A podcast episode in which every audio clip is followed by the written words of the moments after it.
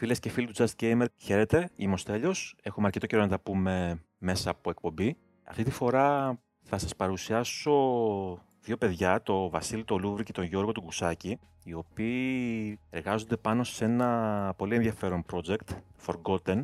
Είναι ένα είδος ψυχολογικού thriller στο οποίο ο χρήστης βιώνει την, ε, την άνοια. Ε, είναι πολύ μεγάλη χαρά για μένα και όσοι με παρακολουθούν και όσοι παρακολουθούν και τη σελίδα η οποία μου δίνει την ευκαιρία να προσεγγίζω άτομα, νέους δημιουργούς για να εκφράζονται με τον τρόπο που εκφράζονται και νομίζω ότι θα έχουμε μια πολύ ωραία συζήτηση με τα παιδιά. Βασίλη και Γιώργο, καλησπέρα. Χαίρετε, καλησπέρα. Γεια σας, παιδιά. Γεια σας. Είπαμε και λίγο πριν ξεκινήσει η συζήτηση, η, η εγγραφή της ε, ηχογράφησης της εκπομπής, ότι μιλάμε εντελώς ελεύθερα, δεν υπάρχει θέμα. Άλλωστε, έναν δημιουργό τον γνωρίζεις ε, λίγο καλύτερα από το αυθόρμητο του πράγματος και όχι από στιμένες ή ερωτήσεις. Φυσικά, ναι. Ξέρω ότι δεν ήρθαμε εδώ για να μιλήσουμε μόνο για το παιχνίδι. Είναι πολύ χαλαρό όλο το πράγμα. Ακριβώς, ακριβώς. Έχει, πολύ μεγα... έχει ψωμί το όλο θέμα και πολύ μεγάλο ενδιαφέρον. Δεν σας κρύβω ότι ήταν μεγάλη έκπληξη για μένα, χωρίς αυτό βέβαια να σημαίνει κάτι, οι ηλικίε σας. Δηλαδή, είναι ένα πολύ σοβαρό θέμα η άνοια. Οπότε για παιδιά της ηλικίας σας να ασχοληθείτε με κάτι τόσο σοβαρό, νομίζω ότι θα έπρεπε να σας δώσουμε ή να σας δώσουν τα εύσημα. Δεν ξέρω αν, αν φαίνεται yeah. περίεργος στους φίλους σας, στις παρέες σας, στους γονείς σας ακόμα, αν ε, όταν τους κάνατε, τους αναφέρετε ότι ασχολείστε με κάτι τέτοιο. Ναι, βασικά, ξέρετε τι, ήταν, εντάξει, οι γονείς μου πάντα ήταν supportive σε ό,τι έκανα εγώ τουλάχιστον. Όχι στην αρχή, απαραίτητα, γιατί όταν είχα αρχίσει έγραφα ηλεκτρονική μουσική και ήταν τόσο κακή που προτιμούσα να βγάλω τα αυτιά μου την, να ακούω τι έγραφα. Αλλά εντάξει, στο μέλλον, όταν είδαν ότι έβγαλα κιόλα λεπτά από αυτό, το υποστήριξαν λίγο. Και mm-hmm. τώρα είμαστε σε ένα καλό σημείο που ε, μπορεί όλο αυτό να δουλέψει, υποθέτω. Εμένα προσωπικά δεν, δεν το πολύ συζητάω, αλλά κάθε φορά που το συζητάω φαίνονται έκπληκτοι, οπότε ε, νομίζω είναι supportive. Mm-hmm. Το θεωρούν δηλαδή σαν, ε, σαν αντικείμενο, δηλαδή το να ασχολείται κάποιος με την άνοια συγκεκριμένα ή γενικότερα σαν σύνολο κάποιος θέλει, θέλει να εκφραστεί μέσα από τα video games για κάτι. Δηλαδή το video game σαν δημοφιλές μέσο, να το πω έτσι. Γιατί κακά τα ψέματα και δικοί μου οι γονείς παρότι είμαι 40 χρονών δεν το, δεν το πολύ κατέχουν το, το αντικείμενο των video games ναι, από, ναι. από μικρή ηλικία έτσι. Οπότε φαντάζομαι. Ναι, οπότε φανταζόμουν ότι οι δικοί σας οι γονείς που θα είναι πιο κοντά στη δική μου την ηλικία ε, θα ήταν λίγο πιο εξοικειωμένοι με όλο αυτό. Δεν ισχύει τελικά; Ο μπαμπάς μου ήταν πάρα πολύ into video games παλιά. Mm-hmm. Δηλαδή, έπαιζε πάρα πολύ Pac-Man και τέτοια mm-hmm. όταν είχε βγει. Πολύ παλιά έτσι. Ναι, ναι. Εγώ δεν ήμουν καν ιδέα ακόμα. Mm-hmm. Και όταν είχα γεννηθεί και λίγο πιο πριν, ξέρω εγώ, έπαιζε Call of Duty το 1, το πρώτο. Έπαιζε πάρα πολύ. Mm-hmm. Και δηλαδή Δηλαδή το είχε τελειώσει νομίζω 10 φορές. Δεν, δεν, ξέρω πώς. αλλά το έκανε και αυτό. Και γενικά έχει εμπειρία από video games. Και επίσης είναι πάρα πολύ καλό με μένα για τον μπαμπά μου όλο αυτό. Διότι ο μπαμπάς μου είναι επαγγελματίας μουσικός. Είναι επαγγελματίας drummer. Mm. Και έχει ας πούμε, δουλέψει με γλυκερία, με Μητροπάνο έχει δουλέψει παλιά. Έχει δουλέψει με πάρα πολλά άτομα. Ε, φαίνεται ότι είναι έμπειρος. Οπότε έρχεται ξέρω και μου λέει αρκετές συμβουλές για το πώς να γράψω διάφορα πράγματα. Ειδικά κρουστά έτσι. Mm-hmm. Οπότε είναι πάρα πολύ καλό αυτό.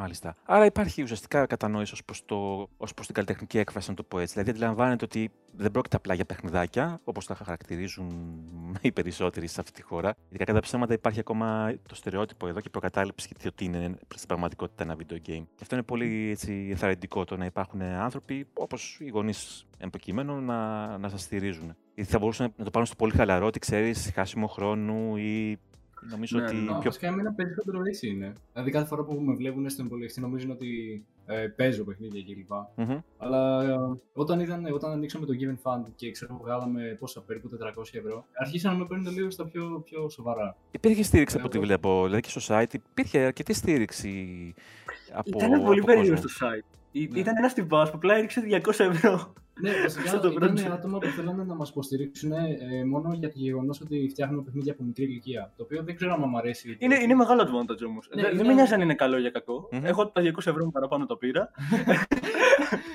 ναι, όντως. Δηλαδή όλα τα δώσαμε πίσω στο παιχνίδι γιατί χρειαζόμασταν voice acting, modeling κλπ. Mm-hmm. Αλλά ήταν, ήταν ωραίο, μας έδωσε πολύ inspiration να δουλέψουμε.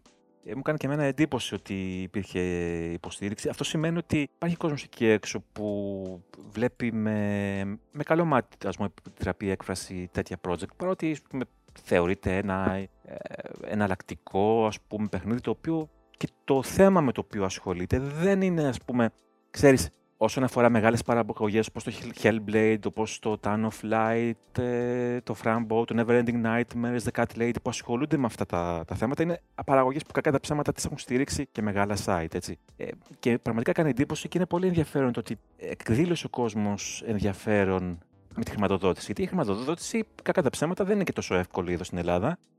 Ναι, ειδικά εδώ πέρα. Ναι. Δηλαδή, πραγματικά είναι, μου κάνει φοβερή εντύπωση το ότι καταφέρατε και μαζέψατε. Δεν, είναι, δεν το θεωρώ καθόλου ηλιστικό αυτό που λέω. Ένα, ένα project για να προχωρήσει χρειάζεται χρηματοδότηση. Και μου κάνει εντύπωση, πολύ καλή εντύπωση ότι ε, καταφέρατε και προσεγγίσατε έναν ε, πολύ, αρκετά μεγάλο ε, αριθμό ε, υποστηρικτών. Βασικά για μένα είναι τα περισσότερα λεφτά που είχα ποτέ στην PayPal. Mm-hmm. Γενικότερα. Οπότε ναι, είναι nice. Yeah. Ε, ήταν πάρα πολύ περίεργο για μένα βασικά, γιατί ε, δεν έχω ξανακάνει ποτέ κάτι τέτοιο. Mm-hmm. Δεν είναι ότι δεν έχω ξαναδεί λεφτά στη ζωή μου mm-hmm. να, να μπαίνουν για κάτι που φτιάχνω. Αλλά ήταν τρελό το πώς ήταν τόσο, τόσο πολλά άτομα και τόσο πολύ υποστήριξη σε ένα project που σε, εκείνη, σε εκείνο το στάδιο δεν ξέραμε ούτε εμείς πώς θα βγει. Δηλαδή, ναι. Τα, ναι. Για να σα εξηγήσω λίγο, δεν, δεν θα κάνω spoil αρκετά mm-hmm. πράγματα mm-hmm. τώρα. Αλλά το μισό, η μισή ιδέα για το παιχνίδι δεν ήταν ακόμα έτσι όπως είναι τώρα. Αλλά έτσι κι αλλιώς, μέσω του, του crowdfunding μαζέψαμε 400 ευρώ για να μπορεί να γίνει όλο αυτό. Δηλαδή, για να σου το πω και λίγο αλλιώς, το mm-hmm. παιχνίδι έχει voice acting ο main χαρακτήρας. Mm-hmm. Αυτά τα 70 ευρώ λοιπόν που δώσαμε για το voice acting. Περίπου 100. Ναι, κάπου εκεί, okay. Okay. Ε, δεν θα τα 'χαμε ποτέ. Θα έπρεπε να κάνω εγώ voice acting που εγώ μισό βλάξω όταν μιλάω αγγλικά. Ναι, αυτό, αυτό που λες, δηλαδή, κακά τα ψέματα η χρηματοδότηση όταν δεν έχεις από πουθενά άλλο, δεν υπάρχει κάποιο κεφάλαιο. Και λυπάμαι που το λέω, αλλά μακάρι να, υπήρχε, να υπήρχαν οι βάσεις και, οι... και ένας προπολογισμό, τέλος πάντων, το θέσω έτσι, από δομές, από το ίδιο το κράτος, να, να, να, βοηθάει κόσμο, να, να υποστηρίζει κόσμο, αλλά αφού δεν υπάρχει, αναγκαστικά καταφεύγεις στο, στο, σε ένα κοινό, σε ένα όριστο κοινό στην πραγματικότητα. Και είναι αυτό που λες, δηλαδή έχεις μια ιδέα στο μυαλό σου όταν δεν έχεις με, με εντελώς μηδέν budget. Ε, σε συνέχεια καταφέρνεις και μαζεύεις ένα χι ποσό, όπως εσείς. Οπότε εκεί και ανοίγουν και οι ευκαιρίες και οι... πώς θα υποστηρίξετε το παιχνίδι με άλλα μέσα. Δηλαδή προφανώς και ανοίγει και ορίζοντας τις σκέψεις όταν λες ότι θα χρησιμοποιήσω και αυτό που δεν μπορούσα να χρησιμοποιήσω σαν εργαλείο πριν. Ναι. Είναι λίγο δυναμική ναι, η κατάσταση δηλαδή. Ναι, όχι, κατά, κατάλαβα τι λες. Φυσικά. Είναι, είναι λίγο περίεργο για μένα, γιατί είναι πολύ δίπλευρο αυτό έτσι όπως το βλέπω. Δηλαδή, από τη μία βγάλαμε λεφτά και μπορούμε να υποστηρίξουμε το παιχνίδι. Αλλά νομίζω ότι από την άλλη, αν μας δίνει ένα εκατομμύριο ευρώ, θα μπορούσαμε να κάνουμε πολλά περισσότερα από ό,τι κάνουμε τώρα. Mm-hmm. Γι' αυτό ίσως λίγο με μπερδεύει, γιατί γενικά ό,τι κάνω σε ένα παιχνίδι, σε μια δουλειά, οτιδήποτε, μου αρέσει να το κάνω με το δικό μου τρόπο. Right? Mm-hmm. Δηλαδή, κάθε ήχο που φτιάχνω, να πήρα τα χέρια μου, να το έβαλα στο ποντί και να το έφτιαξα. Αλλά απ' την άλλη σκέφτομαι ότι αν είχα ένα εκατομμύριο ευρώ και μπορούσα να αγοράσω το equipment που, που θέλω και τα plugins που θέλω και οτιδήποτε, ε, πώς, πώς mm-hmm. θα πήγαινε το παιχνίδι τότε; Πόσο ωραίο θα ήταν. Ναι, να καταλαβαίνω τι λες. Δηλαδή να μην δουλεύεις με έτοιμα assets ή με έτοιμες ε, λούπες, ξέρω εγώ που, δεν δουλεύω ποτέ με υπάρχουν. Ναι, Απλά ναι. θέλω να δω πόσο καλύτερα θα ήταν αν, ας πούμε, αντί να έχω τα βιολιά που έχω τώρα σε, στο, στο Ableton που δουλεύω, mm-hmm. είχα τα καλύτερα στον κόσμο που χρησιμοποιώ, πούμε, το Metropolis Arc 3 είναι αυτό που χρησιμοποιεί ο Ροντ Νάρντι και ο Χαν Zimmer και πάρα πολύ. Δηλαδή, σκέφτομαι, αν είχα αυτά τα βιολιά αυτή τη στιγμή, τι θα έκανα στο παιχνίδι; Mm-hmm. Mm-hmm. Ναι, καταλαβαίνω τι λες. Βέβαια, θα ήταν εντελώς διαφορετικές οι δυνατότητες και πώς θα υποστήριζε το παιχνίδι με εντελώς διαφορετικό τρόπο, βέβαια. βέβαια. Ανάλογα το, τον εξοπλισμό που έχεις, ε, αμέσως αλλάζει και η, και η έκφραση. Σαφώς. Ε, όχι μόνο έκφραση, πιο πολύ σαν ποιότητα το βλέπω. Mm-hmm. Γιατί Έχω, ήμουν, ήμουν τυχερός, ίσως αυτό το θέμα. Δεν ξέρω αν λέγεται τύχη αυτό ή αν λέγεται ατυχία. Αλλά το τελευταίο χρόνο, που είναι στην ουσία από το έμαθα να γράφω όντως μουσική, mm-hmm. ε, είχα πολύ κακά. Βασικά δεν είχα ακουστικά. Έγραφα στο ηχείο το, το LG που ήταν like 20 ευρώ από το 1900. Το 1900. Και like, όλο αυτό με βοήθησε να μάθω να δουλεύω με visual τρόπους. Δηλαδή, έβλεπα τη δικαιωματομορφή του ήχου και σκεφτόμουν ότι αυτό like, θα ακούγεται έτσι. Και το συνδύασα και τώρα, ας πούμε, τα, τα καλά ακουστικά πήρα προχτές για να καταλάβεις. Mm-hmm. Και τώρα αναρωτιέμαι, γιατί τώρα, τώρα εντάξει με τα καλά ακουστικά σίγουρα θα μπορώ να κάνω πολύ καλύτερη δουλειά. Απλά αναρωτιέμαι, τώρα τι, τι γίνεται με το καλό equipment; Ναι, ναι. Μήπως ξέρω εγώ, καταφέρεις να δεις ε, πάλι από την αρχή κάποια πράγματα. Ναι, ίσως... ναι, ναι, ναι, καταλαβαίνω τι λες, βέβαια. Εμένα κάθε φορά ότι έφτιαχνε κάτι απλά μου άρεσε. Δεν, δεν, δεν καταλαβαίνω. Εσύ είσαι λάθος. λοιπόν. Πάντα σε μια ομάδα υπάρχει ένα, έτσι, ένας διαφορετικός τρόπος που ο καθένας ε, θέλει να χρησιμοποιήσει, ή όχι θέλει, χρησιμοποιεί ε, δηλαδή, έχω συναντήσει κόσμο ο οποίος ε, με τα πιο, να το πω έτσι, πενιχρά μέσα καταφέρουν και εκφράζονται. Ε, οπότε, ξέρεις, δεν είναι απαραίτητο στοιχείο, χωρίς, να, χωρίς βέβαια να αποκλείω το να έχει κάποιος ε, αυτό που είπαμε πριν, καλό εξοπλισμό. Γιατί αμέσω αμέσως ε, σου ανοίγει νερούς ορίζοντες. Αλλά υπάρχει κόσμος που καταφέρνει και εκφράζεται και με ποιοτικό τρόπο. Ε, ακόμα και με πενιχρά μέσα, δηλαδή με, με πολύ έτσι, ξέρεις, αυτό που λες και εσύ, με, εξοπλισμό καθημερινό να το πω έτσι. Και να σου πω την αλήθεια, δεν νομίζω ότι θα παίζει και τόσο ρόλο στο, στο long term. δηλαδη κάποια στιγμή ασυνήθιζα τελείως. Και like, είμαι σίγουρος ότι αν δεν έπαιρνα τα ακουστικά προχτές και τα έπαιρνα σε δύο χρόνια, mm-hmm. είμαι, είμαι σχεδόν σίγουρος ότι θα μπορούσα να φτιάξω μουσική με... χωρίς ήχο καθόλου. Ναι. να φτιάξω ολόκληρο κομμάτι χωρίς να ακούω τη γράφω. Είμαι σίγουρος γι' αυτό. Ναι, ναι, βέβαια. Κατάλαβες δηλαδή πόσο. Είναι αυτή η δικαιολογία που λένε το equipment, δεν έχω καλό equipment. Mm-hmm. Δεν έχεις ικανότητα. Δεν είναι ότι δεν έχεις καλό equipment. ναι, υπάρχει και αυτό το. υπάρχει αυτή. για όποιο θα συμφωνήσω σε αυτό. Και mm-hmm. στην τελική εξυπακούεται ότι όταν κάποιος ε, προσπαθεί να, να ασχοληθεί με ένα project, κατά τα ψέματα, εναλλακτικό, ανεξάρτητο μάλλον είναι η πιο σωστή έκφραση, ε, είναι λογικό ότι δεν θα έχει και τόσο πολύ υποστήριξη, ενώ τόσο τεχνικά, όσο προφανώς θα υπάρχουν και ε, αστοχίες, προφανώς δεν θα πετύχει στο απόλυτο αυτό που έχει στο μυαλό του. Οπότε, ναι, νομίζω ότι ο καθένας θα μπορούσε να είναι λίγο πιο τολμηρός, αν στην πραγματικότητα θέλει να, να εκφραστεί και όχι απλά να κάνει έτσι μια, πώς να σου πω τώρα, μια έτσι εμφάνιση που νομίζει ότι έχει δώσει τα πάντα, ενώ στην πραγματικότητα ε, ξέρεις, υπάρχουν και πολλά ψώνια εκεί έξω, να το πω, να το πω έτσι, πιο χαλαρά. Ναι, και, και αυτό φαίνεται αμέσως. Δηλαδή, κάποιος ο οποίος ασχολείται χρόνια με το, με το αντικείμενο αυτό, είτε σαν αρθογράφος, είτε σαν, ακόμα σαν gamer, σαν απλός gamer, μπορεί να ξεχωρίσει τι είναι αυτό που αξίζει πραγματικά και τι είναι αυτό που λέμε πάθος με, με το χώρο ή, ή πάθος και με ένα μόνο project. Μπορεί κάποιος να ασχοληθεί με ένα project μόνο σε όλη τη ζωή και να μην ξαναφάνει ποτέ. Έτσι, υπάρχουν, και, υπάρχουν και αυτά. Αλλά mm-hmm. όπως, όπως και να το κάνεις, έχει ο κόσμος αντίληψη. Θεωρώ τουλάχιστον ο περισσότερος πρέπει να έχει αντίληψη ή οφείλει να έχει αντίληψη, να ξεχωρίζει το τι είναι κάτι, ε, κάτι το οποίο θέλει να παρουσιάσει, κάτι μια, να εκφραστεί για ένα συγκεκριμένο ζήτημα ή απλά θέλει να παρουσιαστεί σαν ο super duper developer, ο, ο, δεν ξέρεις, ο, αυτός που αυτοδημιούργητος, ο, εντάξει, αυτά δεν είναι, αυτά είναι κάτι άλλο. Δεν είναι ούτε τέχνη, ούτε έκφραση, ούτε είναι κάτι άλλο. Είναι μια αρπαχτή, να το πω έτσι απλά. Πάλι καλά υπάρχουν, υπάρχει μια κοινότητα, ξέρω εγώ, που Υπάρχουν κάποιοι βασικά που παίζουν κάποια games απλά για να τα παίξουν, να τελειωσουν και να πάνε στο επόμενο. Mm-hmm. Εκεί υπάρχουν και κάποιοι άλλοι που θα το ψάξουν λίγο παραπάνω, θα δουν τι έγινε από πίσω και μετά καταλαβαίνουν ότι μπήκε ξέρω εγώ, αγάπη ή προσπάθησαν να εκφραστούν μέσα από αυτό το πράγμα. Σαφώς. Και το, το εκτιμάς λίγο παραπάνω αυτό. Σαφώς, σαφώς. Αυτό ακριβώς αυτό ακριβώς που λες. Δηλαδή γι' αυτό κάνει μπαμ. Δεν, ε, είναι, είναι πολύ δύσκολο κάποιος ο οποίος ασχολείται χρόνια με ένα, με ένα αντικείμενο να μην τους εντοπίσει αμέσως αυτούς τους ε, ανθρώπους. Δηλαδή, και είναι και λίγο στενάχωρο, δηλαδή, και είναι και κρίμα. Ε, δηλαδή, πραγματικά ο άλλος μπορεί να έχει ταλέντο και να το σπαταλάει, να το πω έτσι, σε, σε ματαιόδοξα project. Πραγματικά. Ε, δηλαδή, έχουμε δει και στα σελίδα και, στα, και εγώ προσωπικά ανθρώπους οι οποίοι παρουσιάστηκαν, δεν ξέρω και εγώ πώς παρουσιάστηκαν. Είχαν υποστήριξη, η αλήθεια είναι και από ελληνικά site, αλλά στην πραγματικότητα Απλά ήταν. εσύ, πώς θα το χαρακτηρίσω. Δεν το χαρακτηρίσω, όχι, δεν υπάρχει λόγος. Πάντως δεν ήταν αυτό που, που θεωρούσαν. Ήταν κάτι, ναι. ήταν κάτι άλλο. Ήταν, και αυτό νομίζω ότι θα, θα το εντόπιζε ο καθένας σε όποιο χώρο και να, είχα, να είχε ασχοληθεί. Είτε στη μουσική, είτε στο θέατρο, είτε στο κινηματογράφο, στη λογοτεχνία, οπουδήποτε. Δηλαδή αυτά κάνουν μπαμ από χιλιόμετρο. Είναι αυτό το ένα πράγμα που μου σπάει πάρα πολύ τα νεύρα βασικά. Ότι υπάρχουν δικαιολογίες για όλα. Mm-hmm. Και like, αυτό, αυτό ποτέ δεν είναι σωστό. Δηλαδή, θα μπορούσε να βγει το παιχνίδι και να πω ότι ο λόγος που δεν βγήκε η μουσική έτσι όπως την ήθελα ήταν γιατί δεν είχα τα σωστά βιολιά. Mm. Όχι. Μπορεί να είναι λίγο και γι' αυτό, αλλά δεν είμαι αρκετά καλός για να βγάλω το αποτέλεσμα που θέλω. Και mm-hmm. αυτό είναι okay, okay, γιατί κάποια στιγμή θα γίνει γι' αυτό. Ξέρεις, δεν, δεν, δεν, δεν είναι ανάγκη να, να πω ψέματα για το πρώτο μας παιχνίδι στην ουσία. Και να σου πω κάτι, ούτε για το δέκατο, ούτε για το εικοστό, ούτε για το εκατοστό παιχνίδι δεν χρειάζεται να πω ψέματα.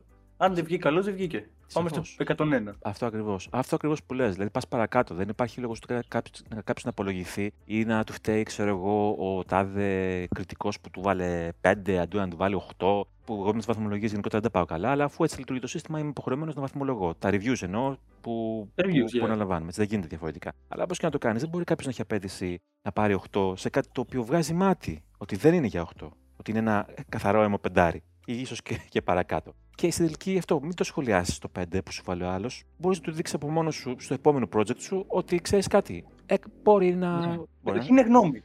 Ε, πρώτον και βασικότερο, ναι. Αλλά μην, μην ανοίξουμε αυτή την κουβέντα γιατί δεν θα τελειώσει ποτέ. Ε, Αλλά είναι αυτό, είναι αυτό που λες όμως. Είναι αυτό που λες όμως. Είναι αυτό που λες όμως. Δηλαδή δεν, δεν, στην ουσία αυτό είναι μόνο που λες, ότι δεν υπάρχει σεβασμός στη γνώμη του άλλου και δεν είναι κακό να ακούσεις και τον άλλον που σου βάζει είτε μεγάλο βαθμό είτε μικρότερο βαθμό. Ή τέλος πάντων ένα σχόλιο που δεν, του άρε, που δεν σου άρεσε. Καλό είναι να συζητάς και με έναν άνθρωπο ο οποίος μπορεί να ξέρει και δύο-τρία πράγματα παραπάνω από σένα.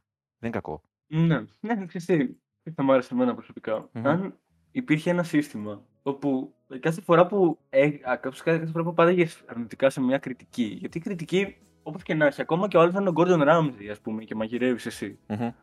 ε, είναι η γνώμη του. Σαφώς. Γιατί μπορεί να έρθει. Ποιο είναι ο δεύτερος καλύτερος μάγειρας, δεν ξέρω, δεν με νοιάζει, mm-hmm. αλλά καταλάβατε τι είναι. Ναι, ναι, ναι, ναι, Αν ναι. έρθει αυτός και πει ότι είναι καλό, δεν θα κάτσει εσύ. Αυτός είπε ότι είναι καλό, ο Gordon Ramsay δεν με νοιάζει. Όχι. Ο Gordon Ramsay είναι ότι είπε κακό, ο άλλος τύπος είπε ότι είναι καλό. Mm-hmm. Άρα τι κάνουμε γι' αυτό; Αλλάζουμε λίγο τον το τρόπο που μαγειρεύουμε για να πάει και στα δύο, μέχρι να είναι τέλειο και να φτάσει εκεί που χρειαζόμαστε. Είναι δηλαδή... Ναι, ουσιαστικά, κοίταξε, αυτό ε, δεν χρειάζεται. Να σου πω κάτι. Εγώ θα σου πω, δεν νομίζω ότι χρειάζεται καν να μπει σε αυτή τη διαδικασία ένας ένας ε, δημιουργός, σε όποιο, σε όποιο τομέα και να είναι. Δηλαδή, ε, η άποψη είναι άποψη, όπως πολύ σωστά είπες και εσύ. Από εκεί και μετά δεν νομίζω ότι χρειάζεται να τον επηρεάσει ούτε η αρνητική κριτική, ούτε όμως να τον εξετάρει και να το φτάσει, ξέρω εγώ, στα σύννεφα, στον ουρανό ή super duper κριτική. Νομίζω ότι απλά αν κοιτάει τη δουλειά του, ε, και το συνεχίζεις έτσι όπως το συνεχίζει. Ξέρεις, θέλω να καταλήξω ότι το κάθε έργο είναι, έχει δικό του χαρακτήρα. Οπότε κάτι το οποίο. Εγώ για παράδειγμα δεν μπορώ να ακούσω όλα τα είδη μουσικής. Εκ των πραγμάτων, αν ακούσω κάτι που δεν ακούω, θα πω τι είναι αυτό το πράγμα. πούμε, πάρτε το από εδώ. Έτσι, είναι λογικό. Όπως και ένα, ένα, ένα έργο που θα δώσει τηλεόραση στον κινηματογράφο. Δεν μπορώ να πάω να παρακολουθήσω όλα τα έργα που υπάρχουν εκεί έξω. Θα παρακολουθήσω συγκεκριμένα αυτά που μου αρέσουν, το είδος που μου αρέσει. Είναι λογικό λοιπόν εγώ να βάλω ένα πέντε σε ένα είδος που δεν μου αρέσει και κακώς πήγα και το είδα βασικά. Ε, γιατί όχι ότι θα είμαι προκατηλημένος, αλλά δεν, είναι, δεν το γνωρίζω, δεν το, δεν το, δεν το ξέρω αυτό το κομμάτι. Δεν, το, δεν, θέλω, το, δεν ασχολούμαι. Ασχολούμαι με θέματα τα οποία μου αρέσει να ασχολούμαι. Άρα νομίζω ότι κάποιος ο οποίος θα βάλει είτε αρνητική κριτική, αρνητική, μικρή κριτική, ε, βαθμό μάλλον ή μεγαλύτερο βαθμό, δεν νομίζω ότι αυτό πρέπει να πτωίσει ή ξαναλέω να φουσκώσει τα μυαλά ενός δημιουργού. Ο δημιουργός νομίζω ότι το πάθος του είναι ένα και ασχολείται απλά με αυτό. Δεν χρειάζεται ούτε να γίνει καλύτερος, ούτε να τον ενδιαφέρει και τόσο πολύ η γνώμη του άλλου. Σωστά, ναι. Βασικά, at the end of the day, δεν παίζει και τόσο ρόλο, ειδικά στο, στο στυλ που φτιάχνουμε εμείς. Mm-hmm. Γιατί θα μπορούσαμε να αρχίσουμε τις δικαιολογίες ότι είναι το πρώτο μας κανονικό παιχνίδι, ότι uh, δεν έχουμε το καλύτερο equipment. Mm-hmm. Δεν υπάρχει λόγος.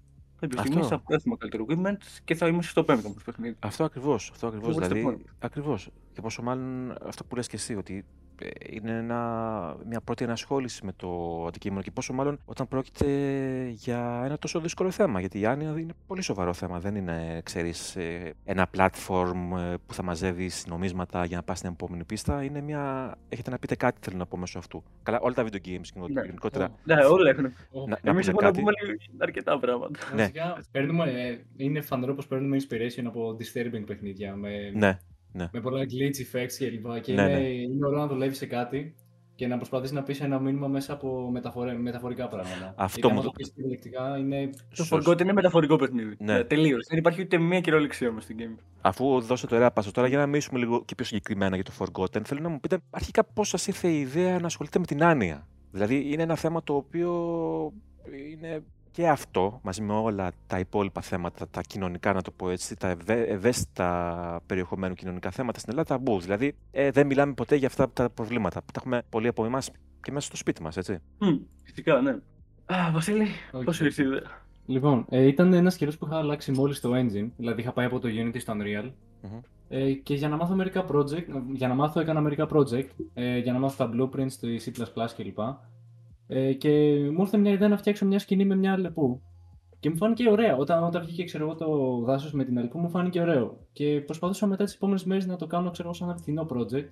και να βγάλω ένα, ένα ενδιαφέρον story. Και μου ήρθε, έψαχνα το YouTube και είδα ένα βιντεάκι που έπαιζε ε, μια γιαγιά πιάνο, η οποία έχει άνοια και θυμόταν να παίζει μουσική. Οπότε μου ήρθε πολύ σαν inspiration εκείνη τη στιγμή να φτιάξω κάτι παρόμοιο σαν story. Μάλιστα. Πολύ ενδιαφέρον.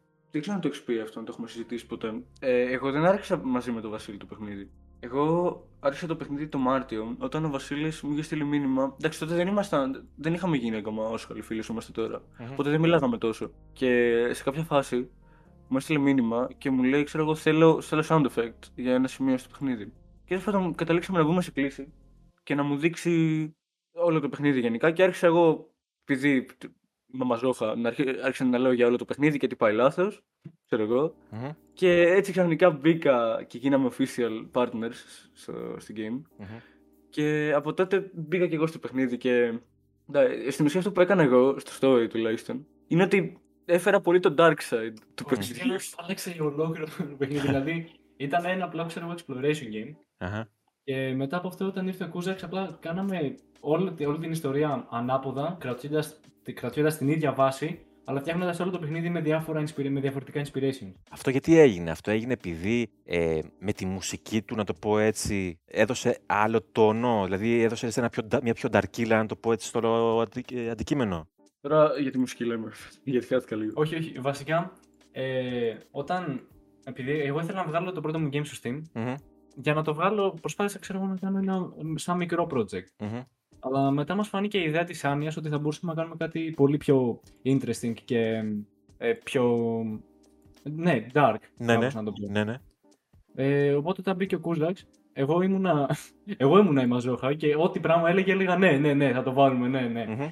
Και κατάντησε το lore να έχει αλλάξει εντελώς με κρατώντας την ίδια βάση. Και είναι πολύ πιο ενδιαφέρον τώρα και είμαι χαρούμενος που έγινε. Και πολύ χαίρομαι. Δηλαδή ουσιαστικά ο ένας συμπλήρωσε τον άλλον κατά κάποιο τρόπο. Δηλαδή οι ιδέες ναι, ναι, του, του Γιώργου ουσιαστικά ήρθαν και δέσανε και μάλιστα τροποποίησαν και κάπως το, το, το, το, το lore αυτό που λες και εσύ, το concept από την αρχή. Ναι, ναι, εντελώς. Mm. Με, με τους μαθητέ σας το έχετε συζητήσει αυτό το θέμα. Θέλω να πω. Ε, είστε τώρα και σε μια ηλικία που οι κοινωνικές επαφές είναι πολύ περισσότερες από τις δικές μου, η αλήθεια είναι. Οπότε φαντάζομαι, φαντάζομαι θα το έχετε συζητήσει και στο σχολείο με τις κοπέλες σας, με τις σχέσεις σας. Δεν ξέρω εγώ. Τι, τι, ποιος είναι ο αντίκτυπος; Βασικά, στο, τουλάχιστον στο δικό μου σχολείο, επειδή πάω στο μουσικό. Α, πολύ ενδιαφέρον και αυτό. Είναι, είναι πολύ accepting το μουσικό σε τέτοια πράγματα. Δηλαδή, mm. είχε αρχίσει, είναι μια συμμαθήτρια μου, η οποία είναι καινούργια στο σχολείο. Okay. Mm-hmm. Και σε κάποια φάση με ρωτάει, ξέρω εγώ. Δεν ξέρω αν το είπα, Βασίλη, αυτό. Νομίζω δεν το είπα. Θα το ακούσει τώρα. Ε, μου ρωτάει σε κάποια φάση, μου λέει, ε, κοίταγα σε ένα site με παιχνίδια για, για, για κάτι. Όχι, όχι ήταν για παιχνίδια, για κάτι άλλο νομίζω ήταν. Και βλέπει ένα Forgotten the Game που έλεγε από κάτω Βασίλης Λούβη και Γιώργο Κουσάκης. και, και έτσι έρχεται η συζήτηση και δίδαξα σε όλη την τάξη τι είναι το Forgotten. Μάλιστα. ήταν πάρα πολύ ωραίο γιατί υπάρχουν τουλάχιστον δύο άτομα που θα παίξει το παιχνίδι και εμένα αυτό με νοιάζει. Βασικά δεν με νοιάζει να θα αρέσει σε κάποιον. Να πάρουμε το wishlist θέλεις. Εμένα κάπως έτσι είναι. Είναι accepting επειδή εγώ πηγαίνω σε ΕΠΑΛ και είμαι τομέα πληροφορικής. και οι περισσότεροι ξέρουν ήδη προγραμματισμό κλπ. Mm. Ε, οπότε όταν το ανάφερα φαίνονταν πιο normal, αλλά και πάλι το. Ξέρω, με πήραν με καλό μάτι. Αλλά είναι accepting όλοι εκεί πέρα. Παιδιά, εσείς βλέπετε ε, στο, μέσα από τα σχολεία σας, ε, ο καθένας από το ΕΠΑΛ ε, ο, ή από το μουσικό σχολείο, βλέπετε γενικότερα να να δίνονται έτσι αφορμές στο να ασχοληθεί κάποιος είτε με τη μουσική για video games, είτε για προγραμματισμό. Δηλαδή, επειδή τα σχολεία σας είναι αυτό που λέμε, ο ένας για τον προγραμματισμό, ο άλλος με τη μουσική, είναι ακριβώς το, το κομμάτι που έχει αναλάβει έχετε αναλάβει και στο, και στο project σας. Υπάρχει, ξέρω εγώ, για παράδειγμα, καθηγητές ή τα μαθήματα, υπάρχουν κεφάλαια στα βιβλία, να το πω έτσι απλά, γιατί η αλήθεια είναι ότι στη δική μου, στα δικά μου τα σχόλια δεν υπήρχε κάτι τέτοιο. Είναι λίγα χρόνια πριν, νομίζω. δεν χρειάζεται να το πεις. Συγγνώμη. Φαντάζομαι ότι δεν υπάρχει, ξέρω εγώ, έτσι, κάποιο ερέθισμα από, από σχολικά εγχειρίδια ή από events, έστω από συμμετοχές, σχολείων σε τέτοια Κοίταξε στο σχολείο μου. Mm. Όλοι εγώ, εγώ ειδικά κοιμάμαι όλη την ώρα, οπότε δεν ξέρω. Αλλά όχι, ε, δεν υπήρξε όρεξη γιατί συνήθως μέσα στο σχολείο υποτίθεται ότι εγώ είμαι αυτός που ξέρει από οικοληψία και mm-hmm, φτιάχνει mm-hmm. πράγματα και είναι. Ε, με, με λένε, like, λέω ότι είμαι music god. Εγώ του mm-hmm. κοιτάω και τους λέω ότι δεν με λετάω καν. Mm. Αλλά εντάξει, ξέρετε, το δέχομαι. We take those. Ναι, εμένα έχει κεφάλαια για ε, προγραμματισμό για παιχνίδια. Mm-hmm. Αλλά επειδή είμαι, τώρα είμαι πρώτη ηλικίου, επειδή είμαι 16. Εγώ δευτέρα ηλικίου. Mm-hmm. Πρώτη. Δευτέρα ηλικίου, επειδή είμαι 16. Mm-hmm. Και τώρα διάλεξα τομέα. Οπότε είμαστε, ξέρω εγώ, στα βασικά ακόμα. Ε, και δεν, δεν έχει, δηλαδή αυτά τα ξέρω ήδη. Κοιμάμαι, κάνω τα, τα πέντε πρώτα λεπτά και μετά μου λένε οι καθηγητές με λυπούνται, μου λένε κάνω ό,τι θέλεις. Mm. Στο μέλλον βλέπετε, θα θέλατε να υπάρξει. Εντάξει, μέχρι να γίνει βέβαια αυτό θα έχετε τελειώσει το σχολείο το οποίο πιθανόν να είστε στην ηλικία τη δική μου μέχρι να γίνει όλο αυτό, αλλά δεν πειράζει. Ε, Πώς το βλέπετε, θα θέλατε στα σχολεία να έστω ή σαν μάθημα ή έστω σαν ρε παιδί μου, όπως το εξωτερικό, που ολόκληρες. Ε, και εδώ γίνεται βέβαια. Στο, στα Global Games, για παράδειγμα, και οι ομάδες που είχα φιλοξενήσει πέρσι είχαν την υποστήριξη των σχολείων τους και καθηγητών. Βέβαια, ε, μεμονωμένα, έτσι. Δηλαδή, να πω, ήταν καθαρά των καθηγητών και όχι του σχολείου σαν σχολείο. Το βλέπετε αυτό στο μέλλον να γίνεται. Δηλαδή, επειδή έχετε και περισσότερη επαφή με άτομα νεαρότερα τη ηλικία που είναι πολύ πιο εξοικειωμένα με τη νέα τεχνολογία και με τα video games. Ε, ξαναλέω, δεν αμφιβάλλω αν υπάρχουν προκαταλήψεις πλέον στα video games όπως υπήρχαν πριν 30 χρόνια που ήμουν εγώ στο σχολείο, έτσι, που με λέγανε φυτό, που με λέγανε σπασίκλα, που με λέγανε τέλος πάντων ότι όλο αυτό ήταν ε, κάτι που κακώ ασχολούμαι. Θέλω να πω, θεωρώ ότι είναι πιο εύκολο για τη δική σας τη γενιά να, να μιλήσεις στην παρέα του με αυτά τα, για αυτά τα θέματα και να πει, ξέρεις, να εκφράσει έτσι μια ανησυχία ότι στο μέλλον θα ήταν καλύτερα να διοργανώνονται εκδηλώσεις ακόμα και, και ενδοσχολικά και μέσω στο σχολείο. Δηλαδή να, να, να αναλάβει ο καθένας ένα project για παράδειγμα. Κοίταξε να δεις.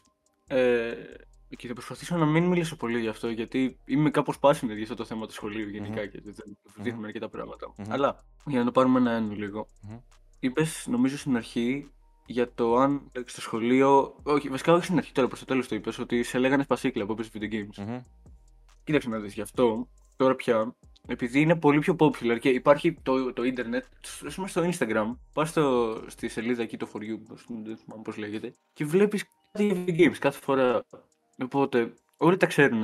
Και οι περισσότεροι πια το έχουν συνηθίσει όλο αυτό, ε, με τα χρόνια τουλάχιστον υποθέτω. Και είναι πολύ popular mm-hmm. τώρα πια τα video games. Οπότε είναι αυτό το ένα, αλλά για τι σχολικές οργανώσεις νομίζω ότι το σχολείο απλά δεν νοιάζεται αρκετά για όλο αυτό.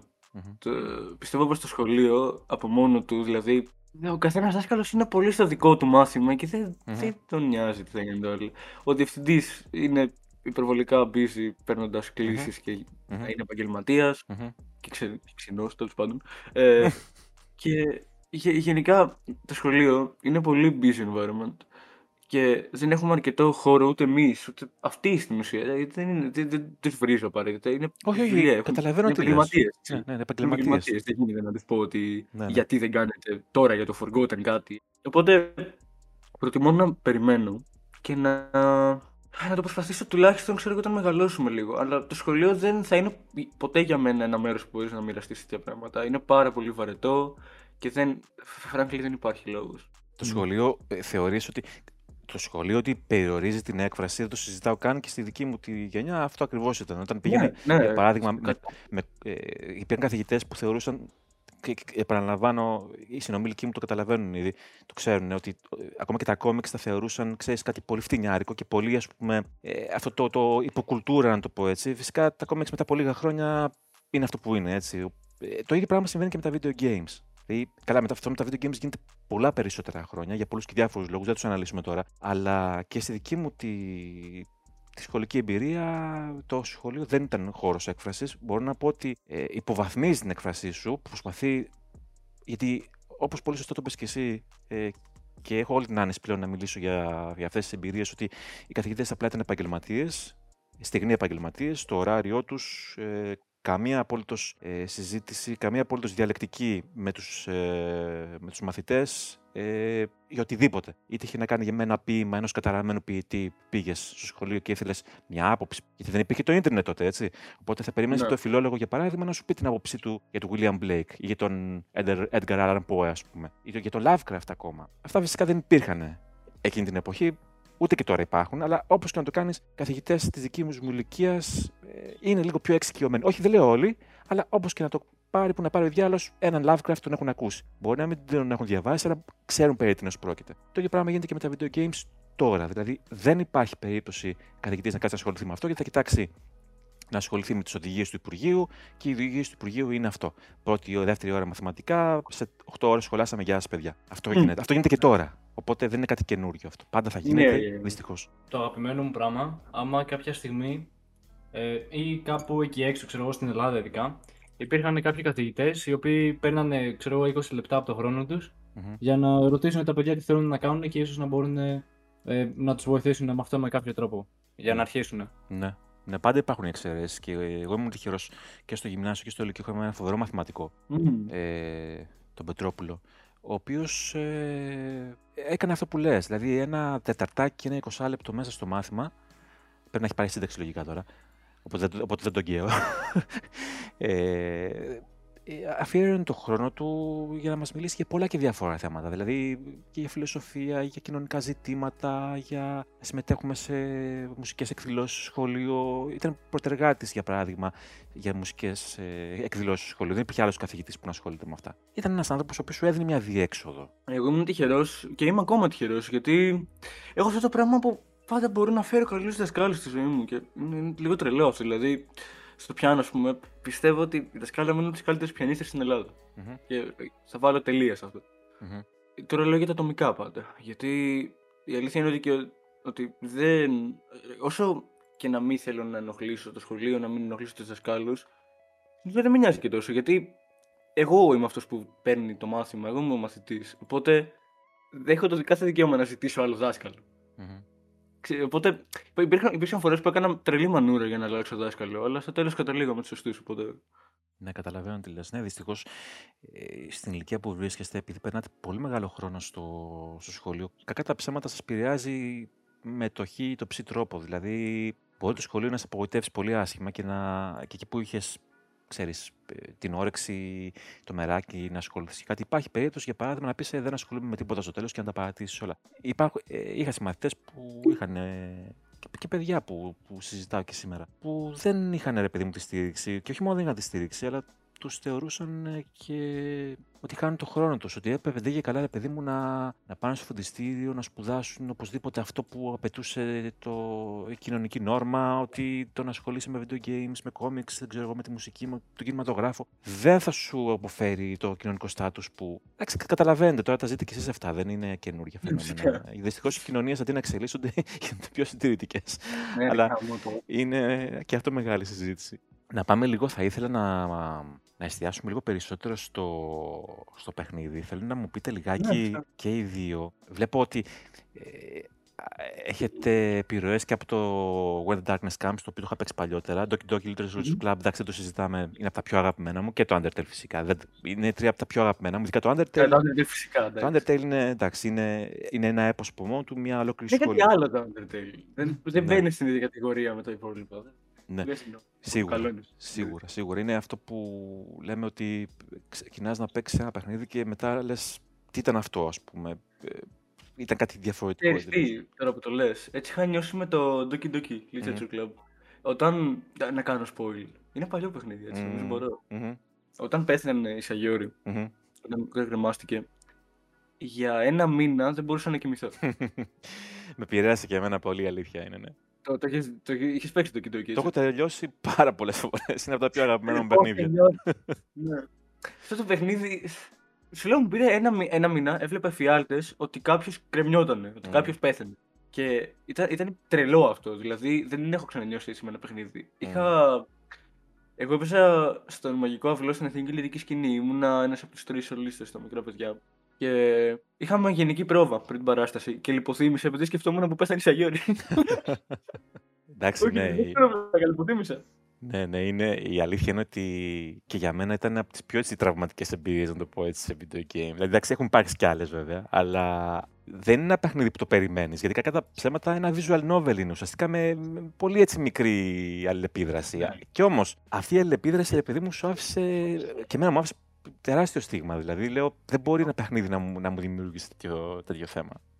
Παίζει να είναι επειδή φαίνεται τόσο απλό, να είναι ναι. πολύ πιο hard όταν κάνει κάτι περίπλοκο. Ναι, ναι ήταν, ήταν πολύ μεγάλη παγίδα το, το συγκεκριμένο. Δηλαδή, ήταν πραγματικά τρολιά, νομίζω, όλο το concept. Ήταν, ήταν ναι. φοβερό. Τώρα που λέμε για το Doki Doki, επειδή ε, ο τρόπος που Ε, συνήθως, και για context, συνήθως ε, μαζί γράφουμε την ιστορία με τον Βασίλη. Mm. Απλά πολλές φορές καταλήγω εγώ να γράψω πολύ like, deep πράγματα. Mm. Γιατί εκεί με σπάνε ιδέε μου για κάτι. Mm-hmm. Ε, οπότε, όταν ας πούμε, αρχίσαμε να γράφουμε τον τρόπο που θα δουλεύει το παιχνίδι, ήταν πάρα πολύ inspired από τον Doki Doki. Δηλαδή, ε, πολύ μικρό spoiler, ελπίζω. Mm-hmm. Ε, είναι ένα παιχνίδι που αρχίζει κανονικά και δείχνει πόσο χαρούμενα είναι όλα. Mm-hmm. Και ξαφνικά πάει στο πάρα πολύ σκοτεινό και πάρα πολύ βαρύ mm. με, τη, με το implementation ε, like, τρομακτικό, legit τρομακτικών πραγμάτων. Mm. Όπως, όπως με το Doki Doki έχει δείχνει αυτό το subject της αυτοκτονίας και της mm-hmm. superiority της Μόνικα, ας πούμε. Mm-hmm. Ε, έτσι και εμείς θέλουμε να δείξουμε ότι ε, άνοια, άνοια τρομακτικό, άνοια κακό, άνοια ναι, μου. Υπάρχει, υπάρχει ένα game που λέγεται Forgotten, σαν το δικό μας. Mm. έχει να κάνεις; με το ίδιο, με το ίδιο πράγμα, με το, με το Alzheimer. Alzheimer, ναι, ναι, κατάλαβα. Ναι, και το δείχνει πολύ, πολύ χαλαρά. Δηλαδή, είναι ωραίο, είναι πολύ ωραίο παιχνίδι να το παίξεις ένα μισά ώρα να το τελειώσεις. Mm. Και δεν σου αφήνει μια ωραία εμπειρία, αλλά είναι, το δείχνει πολύ χαλαρά. Εμείς είναι θέλαμε, πολύ επιφανειακό παιχνίδι. Ναι, εμείς θέλαμε να το πάμε να, να, να είναι τρομακτικό, να το δείχνει πόσο όντως τρομακτική είναι η άνοια. Mm. Να τη ζεις. Ναι, και γι' αυτό υπάρχει και το implementation. Sorry γι' αυτό, Βασίλη. Jump scares. Έχει jump scares στο game. Mm-hmm. Γενικά, επειδή το έχω ψάξει τελευταία. Γιατί πάντα κάτι που θέλω να κάνω είναι storytelling και story, story writing. Mm-hmm. Ε, και έχω ψάξει τελευταία τρόπους γραφής τρομακτικών πραγμάτων. Α πούμε, δεν ξέρω αν το έχεις δει αυτό, αλλά υπάρχουν κάποια βίντεο και κάποια articles για το πώς πρέπει να χτίσετε το σωστό jumpscare. Όχι, δεν το ξέρω. Δε, αλλά επειδή ασχολούμαι έτσι λίγο με την ε, βιβλιογραφία, διαβάζω μπόλκα βιβλιαράκια για gameplay και για. Αλλά έχω, έχω, έχω άποψη για αυτό που λες, αλλά για πες. Να σου πω τουλάχιστον το δικό μου, το δικό μου view για το perfect jumpscare. Mm-hmm. ο τρόπος που φτιάχνεις jumpscare για, για πολύ TLDR mm-hmm είναι ότι υπάρχει suspense μέχρι να γίνει κάτι εκεί που δεν το περιμενει Οπότε για μένα το νούμερο ένα θέμα, το νούμερο ένα, guess, η νούμερο ένα προετοιμασία, το πω έτσι, για ένα jump scare, είναι να το κάνεις στο πιο όχι obvious σημείο. Αυτό είναι πάρα πολύ σημαντικό. Mm-hmm. Και θα σου εξηγήσω τώρα γιατί. Το γενικό accepted structure του jump scare είναι ότι πάνε όλα καλά, μετά κάτι φαίνεται σαν να πάει να γίνει λάθος, ε, πας να δεις αν είναι κάτι λάθος, δεν είναι τίποτα λάθος και ξαφνικά είναι κάτι λάθος. Mm-hmm. Και πετάγεται κάτι, ξέρω εγώ. Ναι, ναι, ναι, κατάλαβα τι λες. Αλλά το, το structure αυτό πολλές φορές είναι πολύ βασικό. Βασικό εννοώ basic, mm-hmm. όχι, ναι, όχι ναι. είναι βασικό, ναι, ναι. Είναι πολύ βαρετό. Mm-hmm. Ε, και μου αρέσει πιο πολύ το jumpscare να το βλέπω σαν κάτι το οποίο θα σου αφήσει ένα impact όταν ήδη. Θα το περιμένεις αν έχεις παίξει πολλά video games. Και αυτό το έχω κι εγώ. Και θα σας δώσω ένα παράδειγμα για ένα παιχνίδι το οποίο mm. μου είχε αφήσει τρελή, τρελή σκέψη για το πώς να δουλεύουμε κι εμείς τα jumpscares μας. Δεν θυμάμαι πώς λέγονταν όμως. Ε, υπήρχε μια σκηνή σε ένα hallway που στην άλλη άκρη ήταν ένας άντρας που ήταν, ήταν σαν μαύρη σκιά, okay. Okay. Mm-hmm. Αλλά δεν έκανε τίποτα. Κουνιόσουν, να πήγαινες μπροστά και προς το τέλος του hallway έτρεχε με μια πολύ ενοχλητική συχνότητα, έτρεχε πάρα πολύ γρήγορα πάνω σου. Mm. Και μετά έκοψε σκηνή πριν σε ακουμπήσει. Ε, είναι το μόνο jumpscare που ανατρίχιασα μετά τον Doki Doki. Mm-hmm. Δεν σου κάνω πλάκα. Mm. Ναι. Και αυτό μου άφησε ένα, σε ένα μεγάλο training σκέψης. Δηλαδή, είναι αυτό που σου λέγα το jumpscare, ότι ε, προχωράς, βλέπεις ότι κάτι θα γίνει. Μετά βλέπεις ότι κάτι δεν θα γίνει και πρέπει μάλλον απλά να το κουμπίσεις. Και ξαφνικά προς το τέλος, εκεί που είσαι, είσαι, νομίζω ότι έχεις τελειώσει ήδη, mm-hmm. ότι έχει τελειώσει όλο αυτό ήδη, τρέχει πάνω σου πάρα πολύ γρήγορα. Και πεθαίνεις. Εξωτερικά, mm-hmm. εξωτερικά mm-hmm. game. Ε, και αυτό είναι πάρα πολύ, πάρα πολύ ωραίο. Γενικά, αν ψάξετε το art του jumpscare, είναι πάρα πολύ μεγάλο θέμα. Ναι, ναι, σίγουρα. Σίγουρα το, το... Ο συγκεκριμένος μηχανισμός ε, τις περισσότερες φορές σε παιχνίδια αυθεντικά τρόμου δηλαδή, όχι το όπως το δικό σας που ε, έχει πιάσει ένα κοινωνικό θέμα και θέλει να δείξει πραγματικά πώς αισθάνεται ένας άνθρωπος. Υπάρχει πιθανότητα, βάρο όχι δεν υπάρχει πιθανότητα, ε, τις περισσότερες φορές όταν δεν εκτελείται σωστά, σου αφήνει έτσι ένα, ένα με, τι ήταν αυτό. Όταν, ναι, εκτε, όταν εκτελεστεί σωστά όμως, έστω αυτή τη μία, τις μία-δύο φορές που μπορεί να, να, να, βρίσκεται μέσα το, αυτός ο μηχανισμός, ε, θα πεις: OK. Εγώ προσωπικά έχω συναντήσει ελάχιστα jump scares σε παιχνίδια που είπα: Όπα, τι έγινε τώρα. Και ήταν πραγματικά αυτές τις περιπτώσεις που λες ότι όχι απλά δεν το περίμενες, απλά ότι είχε έρθει η λύση, να το πω έτσι, εισαγωγικά, σε μια σκηνή και δεν περίμενε κάτι άλλο. Οπότε εκεί πέρα τσακ, απλά μένεις. Είναι ένας μηχανισμός στο κεφάλι όπου όταν πάει κάτι προς το τέλος, ας πούμε, ε, όταν ήσουν στο σχολείο, θα σου δώσω έτσι το παραδειγμα τα, πέντε, τα τελευταία πέντε λεπτά πρόσεχε να ήταν τα, τα πρώτα πέντε. Όχι. Ποτέ. Γιατί στο παιχνίδι πέντε λεπτά θα τελειώσει. Ναι, σωστά. σωστά. Άρα, αυτό είναι και η ίδια λογική. Ότι θα πά, βλέπεις ότι κάτι πάει να τελειώσει, αλλά δεν έχει τελειώσει ακόμα. Και αυτό είναι πολύ abusable. Mm. Ότι ε, εκεί είναι, είναι αυτό που λέμε το code of guard, ότι δεν το περίμενε ο άλλος. Mm-hmm. Και εκεί, εκεί έρχεται το jump scare. Το jump scare είναι στην ουσία. Το κάνεις όταν δεν το περιμένει ο άλλος. Απλά εκεί είναι και το δύσκολο part. Κατάλαβες; Ναι, ναι, ναι, Μην το περιμένει ο άλλος. Είναι και ο ήχος. Γιατί στην αρχή, όταν δεν έκανα game dev ακόμα και έπαιζα, δεν σκεφτόμουν ποτέ τον ήχο. Σκεφτόμουν ποτέ ότι είναι και μετά έτσι mm. αλλά, αλλά ναι, μετά που ήρθε ο Kuzex ε, και ξέρω εγώ έκανα τα cinematics εγώ στο engine και αυτό στη μουσική, mm. κατάλαβα ότι μόνο το visual σκέτο είναι πολύ βαρετό. Γιατί ακόμα και η ησυχία έχει ήχο. Ακριβώς. Είχαμε κάνει ένα experiment την τελευταία, πριν μια εβδομάδα που ήταν, που προσπαθήσαμε να κάνουμε recreate αυτή τη σκηνή και την προηγούμενη εβδομάδα είχα κοιμηθεί εδώ στο σπίτι του βασιλειου mm-hmm. Και είχαμε φτιάξει έναν ήχο. Δηλαδή δεν θα πω πολύ αναλυτικά, είναι sound design αυτό. Mm-hmm. Αλλά το ανθρώπινο αυτή είναι πολύ ενοχλημένο από, τα, από τη συχνότητα γύρω στα 3,5 kHz. 3,5 δηλαδή. Mm-hmm. Και αυτή η συχνότητα είναι πολύ abusable. Όταν την παίζεις δυνατά και παίζεις μόνο αυτή τη συχνότητα, δεν είσαι, δεν είσαι καλά όταν την ακούς. Και είναι το ίδιο θέμα με, τα, με τις binaural συχνότητες, αλλά είναι λίγο αλλιώς. Γιατί αυτό που σου λέω, το 3,5 είναι πολύ δραματικό όταν σε πιάσει off guard. Το binaural πρέπει να το ακούσεις για τουλάχιστον like, 5 λεπτά. Okay. Να πιάσει το effect. Ναι, ναι. Εκεί, εκεί είναι το πάρα πολύ ωραίο. Δηλαδή, θα μπορούσα να σου στείλω τον ήχο μετά για να καταλάβεις το uh-huh. παράδειγμα, γιατί το έχω αποθηκεύσει κάπου. Uh-huh. Αλλά όταν τρέχει κάποιος πάνω σου και δυναμώνει όσο έρχεται πάνω σου, πιστεύω ότι εμένα, δηλαδή, ο τρόπος τουλάχιστον που χτίζω εγώ τα jump, τη μουσική για τα jump scares και τα sound effects, mm-hmm. είναι, είναι εκεί πέρα, είναι on point αυτό το πράγμα. Βέβαια. Ο ήχος, ε, ε, αυτό που είπατε πριν λίγο, ε, και εγώ στην αρχή, όταν ήμουν πιο μικρός, δηλαδή, δεν έδωνα και τόσο μεγάλη σημασία. Δεν έδωνα καθόλου βασικά σημασία στον ήχο. Ε, όσο περνούσαν τα χρόνια όμως, και εντάξει, τα ακούσματα, καλό ή κακό, διευρύνονται. Δεν είναι, ξέρεις. Και πόσο μάλλον επειδή είμαι και φανατικός του κινηματογράφου, θέλω να, να, να υπάρχει ένας αντίστοιχος ήχος. Δεν, δεν είναι μόνο το visual. Βέβαια, εντάξει, κάποιοι άλλοι έχουν άλλες απόψεις σεβαστές. Αλλά αυτός ο συγκερασμός visual και, και ήχου για μένα είναι πάρα, πάρα πολύ βασικό σε ένα παιχνίδι. Δηλαδή, μπορεί το παιχνίδι να είναι αριστούργημα, δηλαδή το storytelling να είναι απίστευτο, το lore του να είναι super wow, ε, το animation, ο κόσμος του όλος, αλλά από ήχο. Και από ήχο δεν εννοώ απαραίτητα το, το voice acting, αλλά τον ήχο, το, το, ambient, το, το πες το πώς θες. Να είναι χάλια. Θα προτιμούσα να μην έχει καθόλου, όπως το, το, το, Dark Souls για παράδειγμα. Τα Dark Souls γι' αυτό πιάσανε. Γιατί το Dark Souls ένα πολύ μεγάλο. Προφανώς και το gameplay, εδώ συζητάμε και η δυσκολία του. Αλλά θεωρώ ότι η απουσία του ήχου δημιούργησε τέτοια ατμόσφαιρα ε, που ε, ξεπέρασε, ρε παιδί μου, τις προσδοκίες των, ε, mm-hmm. της αγοράς εκείνης της περίοδου. Ε, μην, μην, αυτό, και μην, μην, το αναλύσω περισσότερο, θέλω να, να μιλήσετε ακόμα περισσότερο για το, για το παιχνίδι. Ναι. Πριν συνεχίσεις, ναι. σου έστειλα κάτι τώρα στα DMs. Δεν ξέρω αν μπορείς να το βάλεις στο edit αυτό ή κάπως να, να βγει. Αλλά αυτή η σκηνή. Αχ, είναι το πολύ... get out.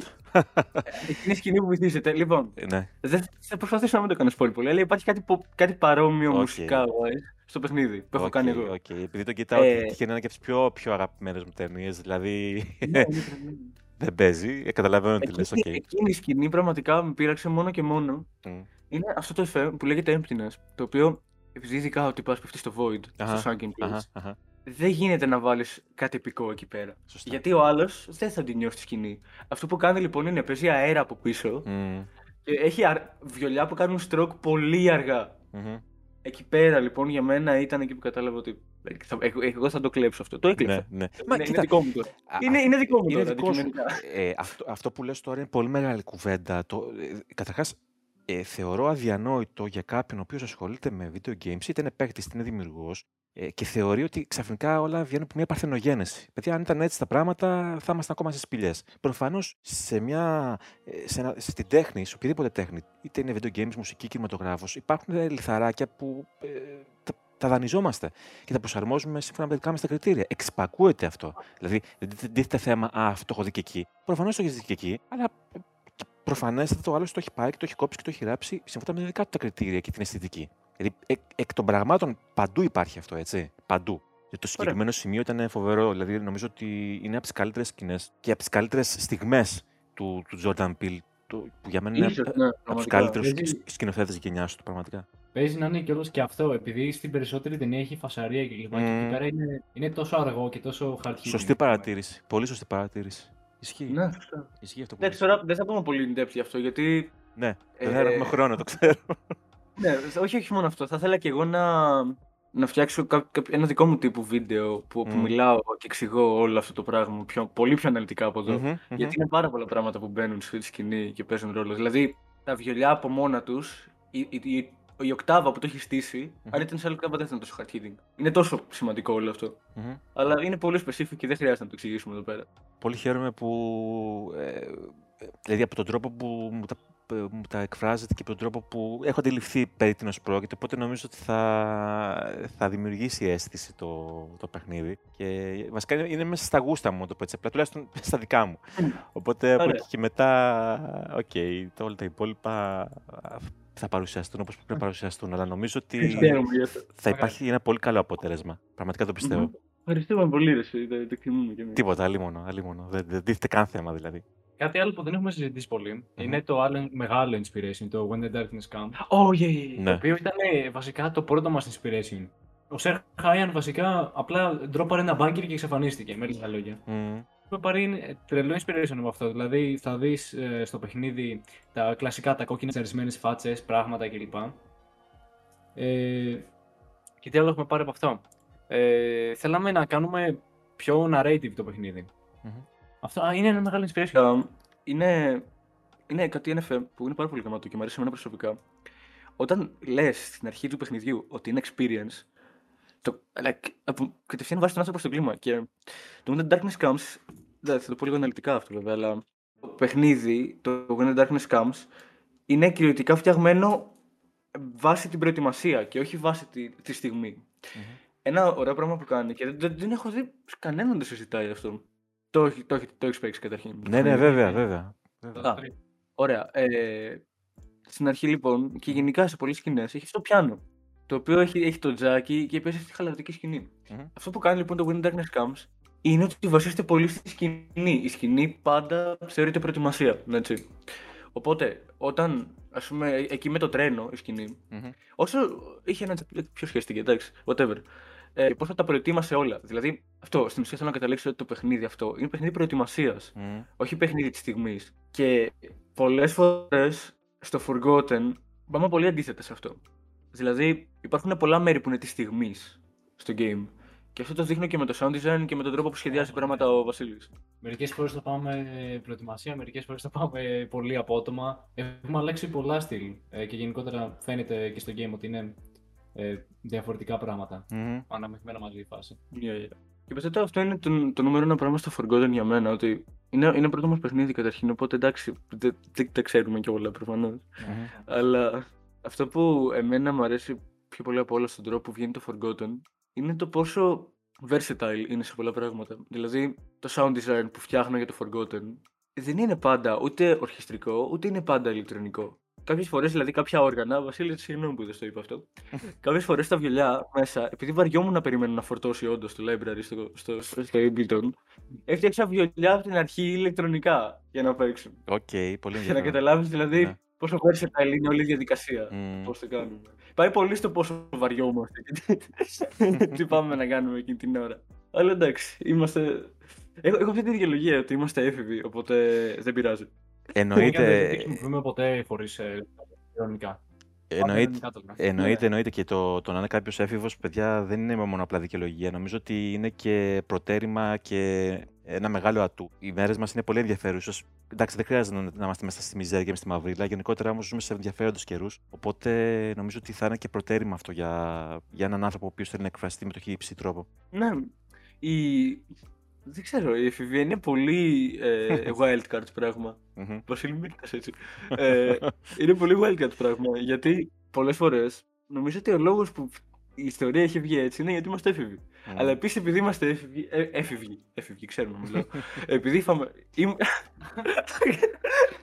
επειδή είμαστε έφηβοι, ευχαριστώ, είναι και αυτό το, το, το, η άλλη μεριά της κάρτας, η άλλη μεριά του νομίσματος, ότι δεν βγαίνουν τα πράγματα πάντα όπως θα τα θέλαμε εγώ γιατί βαριέμαι, ο Βασίλης γιατί δεν μπορεί.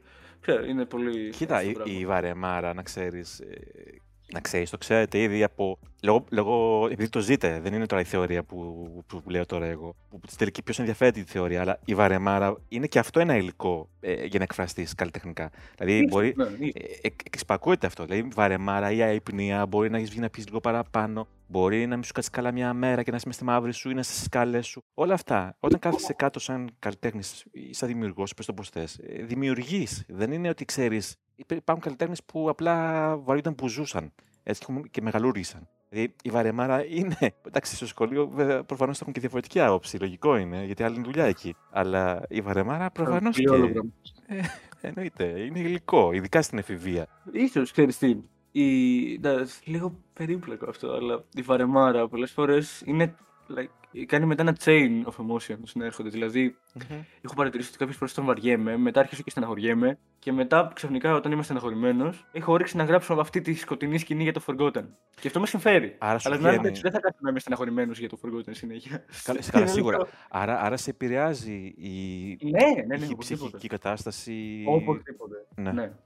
Α, σίγουρα. Είναι, είναι πολύ διαφορετικό να δουλεύεις σε κάτι disturbing όταν είσαι χαρούμενος και όταν είσαι. Σίγουρα, σίγουρα. Χαρούμενος, βασικά. Είναι, είναι αυτό το θέμα που έχουμε με τον Βασίλη κάποιες φορές όταν μας βγαίνει μια σκηνή και μετά το φτιάχνουμε. Mm. Δηλαδή, κάποιες φορές που γράφουμε μια σκηνή όταν είμαστε χαρούμενοι mm. και δεν μας βγαίνει το σκοτεινή γιατί γελάμε σαν βλαμμένα. Λέμε ναι, τέτοια ναι, ναι, ναι. συνεχίζουμε λίγο, ξέρεις και.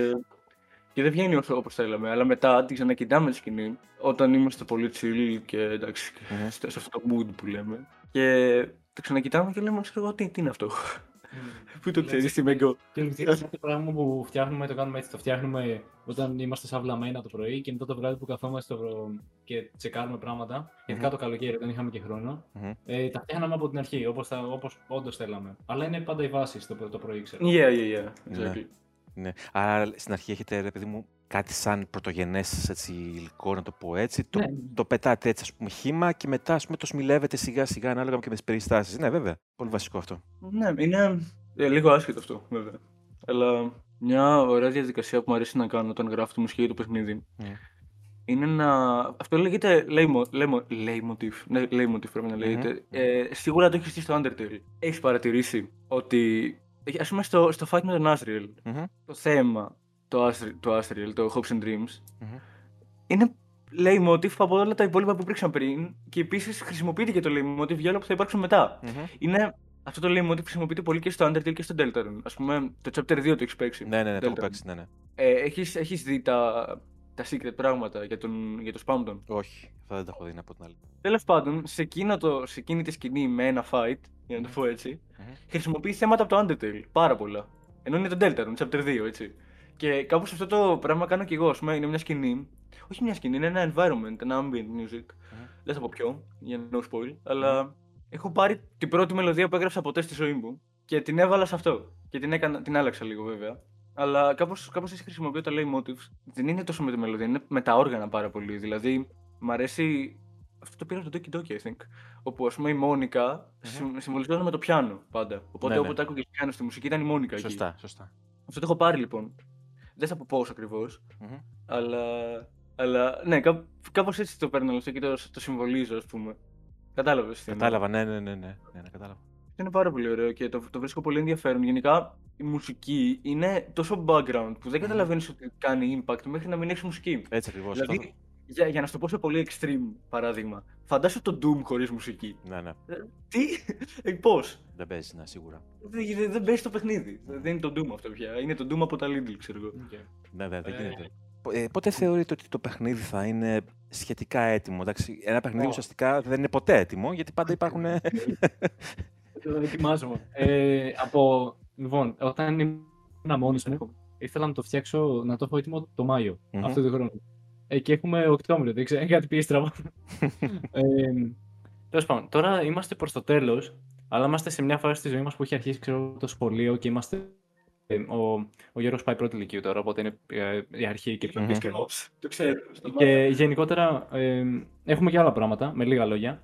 Οπότε θέλω, θέλω να νομίζω ότι οι, οι, οι τυπάδες που έχουν κλειδί από πριν θα το παίξουν κοντά στο Δεκέμβριο. Ωραία. Αλλά θα βγεις στο Steam Ελπίζω πάλι το Δεκέμβριο. Ε, δεν χρειάζεται να λέμε ψέματα. Απλά βαριόμαστε να κάνουμε τι τελευταίε δύο εβδομάδε. Έχουμε και άλλα πράγματα. Γίνονται πάρα πολλά πράγματα στο personal life μας. Ξέρεις, κάποιες φορές είναι δύσκολο να γράψεις ένα παιχνίδι σε τέτοιο mood. Δηλαδή, είναι, είναι πάρα πολλά πράγματα τώρα που πέφτουν μαζί και δεν μας αφήνουν να συνεχίσουμε. Ναι. Δηλαδή, αρχίζει το σχολείο, γίνονται πράγματα στο personal life. Έχουμε και κάποια roadblocks στο παιχνίδι τα οποία θέλει πολύ effort για να ξεπερασουμε Είναι, είναι πάρα πολλά πράγματα τα οποία θα γίνουν. Απλά δεν ξέρουμε πότε, πότε ακριβώς. Ναι, ναι, ναι. Εντάξει, δεν, δεν μου αρέσει να το λέω με πολλά λόγια. Οπότε νομίζω Δεκέμβρη θα το έχουμε έτοιμο. Νομίζω. Όχι, κοίτα, αυτή είναι η πιο, ναι, νομίζω, πιο όρημη έτσι, στάση του να πει κάποιος πότε θα είναι κάτι έτοιμο. Οπότε είναι και λογικό και τα συγκεκριμένα παιχνίδια, συγκεκριμένα παιχνίδια όπως το δικό σας, από το πουθενά μπορεί να σκάσει ξέρω, μια ιδέα στο παρά 5 ή στο και 5 και ναι, τελικά να πάρει ναι, ναι, παράταση. Πάντα έτσι γίνεται, είναι, είναι γνωστά αυτά. Οπότε... Έχει γίνει τόσες φορές. Ναι, είμαι σίγουρος. Είμαι σίγουρος γιατί φαίνεται και από το τρέλερ το, το παιχνίδι είναι πολύ, έχει φοβερή έτσι, θα έχει, θα έχει, είμαι σίγουρος ότι θα έχει, αλλά και από το τρέλερ μπορεί να καταλάβει κάποιος ότι θα δούμε πολύ όμορφα πράγματα. Δηλαδή το, το concept είναι, είναι σπάει κόκαλα πραγματικά και από mm. animation και από Το Steam Announcement ε, το έχεις δει, γιατί έχουμε βγάλει νέο βιντεάκι με, το, με νέο content. Νομίζω πως όχι, δεν το έχω δει, παιδιά. Δεν το έχεις δει. Πρέπει να το δεις αυτό, περίμενε. Είναι... Να κάτσουμε λίγο παραπάνω για να το δεις. Δεν είναι διαφορετικό. Έχω, έχουμε βάλει voice acting, εγώ έγραψα τη μουσική, ο Βασίλης έκανε το, το visuals. Ναι. Και μπορείς να δεις πόσο έχει αλλάξει από το πρώτο trailer. Α, όχι, όχι, το έχω δει, το έχω δει, συγγνώμη, το έχω δει αυτό. Ναι, ναι, ναι, το έχω δει, το έχω δει. Ναι, με σε, αυ... για, σε αυτό αναφέρομαι, σε αυτό το trailer αναφέρομαι. Α, άρα, άρα είδες και το, το ναι, ναι, ναι, ναι, ναι, ναι, ναι, ναι. Ε, τα, τα χρώματα στον τοίχο κλπ. Καμία σχέση, έτσι, μιλάμε για εντελώς διαφορετικό παιχνίδι. Καμία ναι. σχέση, πραγματικά. Κοίταξε, το, το καλοκαίρι άλλαξαν πάρα πολλά πράγματα στον τρόπο που κάναμε δουλειά γενικά. Mm-hmm. Γιατί ήμασταν και οι δύο σε καλύτερο mental state καταρχήν. Mm-hmm. Στο τέλος τουλάχιστον του καλοκαιριού. Οπότε. Εντάξει, πήγαιναν γενικά όλα. πήγαιναν γενικά όλα λίγο καλύτερα και είχαμε πολύ inspiration να δουλέψουμε. Οπότε κάτσαμε και μάθαμε πάρα πολλά καινούργια πράγματα. Δηλαδή, ας πούμε, εγώ κατέβασα πολύ καλύτερους οίκους σε σχέση με αυτούς που είχα το, το Μάιο. Και εγώ βγήκα από το comfort zone στο engine, έκανα πολύ διαφορετικά πράγματα. Και τώρα ακόμα αυτό κάνουμε. Δηλαδή, φτιάχνουμε πολλά project που δεν θα σας πω τι είναι obviously, αλλά είναι πάρα πολύ ωραίο που δοκιμάζουμε τώρα. Και επίσης, για όποιον το δει αυτό, το Forgotten δεν είναι το μόνο παιχνίδι που θα δείτε σε αυτό το universe. Ω, oh, ναι, έχουμε ετοιμάσει τόσα παιχνίδια για το ίδιο universe. Και όσοι δεν το ψάξουν δεν θα το καταλάβουν καν. Αλλά όσοι ψάχνουν το lore πίσω από το Forgotten θα το. Θα, θα, υπάρχει, θα υπάρξει ένα ARG, για να το πω πολύ απλά. Ναι, Α, πολύ ενδιαφέρον αυτό. Αυτό μου αρέσει. Επειδή εγώ, εγώ ασχολούμαι πολύ με decryption πράγματα και χρόνια τώρα, δηλαδή Έχω, έχω λύσει το PK17, έχω τελειώσει το ARG, το ARG του MatPat, έχω λύσει πάρα πολλά πράγματα. Mm-hmm. Οπότε είναι στο field of expertise μου. OK, okay, εντάξει, να... κατάλαβα. Ναι, ναι. Θα γίνει χαμός, ναι. Έτσι όπως το βλέπω. Θα γίνει χαμός, πραγματικά. πραγματικά όμως, ναι, πολύ ενδιαφέρον. Ε, μακάρι, εσύ. Μια χαρά όλα θα είναι. Νομίζω ότι είναι μια πολύ ωραία δουλειά. Και μόλις ολοκληρωθεί θα χαρώ πάρα πολύ να το παρουσιάσω κιόλας. Έλα, ρε. Θα, θα εννοείς θα, θα κάνεις announcement για το παιχνίδι. Και announcement και, και review, βέβαια, γιατί όχι. Έλα ρε. Εννοείται αυτό. Βασίλη. Αυτό ναι. εννοείται. Το παιχνίδι μας, Βασίλη. Το παιχνίδι μας. Ναι, είμαι, είμαι πάρα πολύ χαρούμενος γι' αυτό. Απλά ξέρεις, είναι interview και πρέπει να είμαι σοβαρός. Όχι, όχι, δεν υπάρχει λόγος. Τώρα γι' αυτό ε, ο τρόπος έκφρασης είναι διαφορετικός για τον καθένα, οπότε θέμα σοβαρότητας ή θέμα έτσι, ήταν κάποιος λίγο πιο χαλαρός, αντίθετο θέμα. Ναι, βασικά ξέρεις τι. Είναι λίγο, είναι λίγο crazy γιατί ε, το Μάρτιο, όταν μπήκα στο παιχνίδι, δεν περίμενα να πάει καθόλου τόσο μακριά. Δηλαδή, αν βάλεις κάτω τα facts ότι είναι το πρώτο μας παιχνίδι, αλλά μαζέψαμε 400 ευρώ σε crowdfunding, mm-hmm. έχουν ανεβάσει τουλάχιστον τρεις ιστοσελίδες γι' αυτό. Mm-hmm. Κάνουμε αυτή τη στιγμή interview με, ένα, με μια από τις καλύτερες gaming σελίδες στην Ελλάδα. Είναι τρελό να το σκέφτεσαι όλο αυτό. Κοίτα, σου είπα, ε, δεν είναι τυχαία κάποια πράγματα. Δηλαδή, ε, Εξαρτάται βέβαια, σου είπα και, το είπα και στην αρχή, το είπαμε και πριν, ε, τη, ε, ανοίξουμε τα μικρόφωνα, ε, η προσέγγιση της ε, κάθε σελίδας, τι θέλει να παρουσιάσει και τι θέλει να προσεγγίσει. Ναι, ναι, ναι, ναι. μου το έχεις πει και στα DM. Μπράβο. Οπότε τώρα μια σελίδα η οποία δεν ασχολείται καν με το indie κομμάτι, δεν την ενδιαφέρει ένα παιχνίδι που ασχολείται με την άνοια ή ξέρω με το Alzheimer ή δεν ξέρω με, την, ε, με το bullying ή πες το πώς θες, ε, ναι. είναι λογικό να μην υπάρχει πολύ μεγάλη ανταπόκριση. Εγώ νομίζω ότι είναι καιρός και αυτό το αποδείξαμε στα σελίδα, στα Just Gamer και πέρσι, με παιδιά που παρουσίασαν πολύ όμορφα project και έλαβαν μέρος και στο. Και ε, αυτό θα, θα, θα ήθελα να το πείτε και εσείς πριν κλείσουμε. Δηλαδή, αν έχετε σκέψεις για το να λάβετε μέρος στο Global Game Jam. Ε, δεν ξέρουμε καν ότι. Τι είναι αυτό; Δεν ξέρουμε τι, τι, το Global Game Jam είναι ένας θεσμός. Ε, ουσιαστικά είναι διεθνής ο διαγωνισμός, ο οποίος mm. λαμβάνει μέρος κάθε χρόνο και στην Αθήνα και στη Θεσσαλονίκη. Και σε όλο τον κόσμο. Yeah. Ε, λαμβάνετε μέρος ε, σαν ομάδα ε, με το project σας, κανονικά με άλλους συμμετέχοντες. Τώρα, πέρσι έγινε από απόσταση λόγω του COVID. Φέτος δεν ναι. ξέρω πώς θα πάει. Ε, είναι στις 28 με 30 Ιανουαρίου του 2022 θα λάβει μέρος. Oh, ξέρεις τι, μπορεί, ναι, είναι ε, Συνήθως φτιάχνεις καινούργια project. Ναι, ναι. Έτσι, τώρα, ναι. ανάλογα με το τι θέμα υπάρχει, αλλά συνήθως να φτιάχνεις ναι, το δικό σου project. Έχω, ναι. έχω πάρει μέρος σε jam, αλλά δεν, δεν τελείωνα ποτέ τα παιχνίδια γιατί κάνω procrastinate συνέχεια. Okay. Αλλά μπορεί αυτή τη φορά.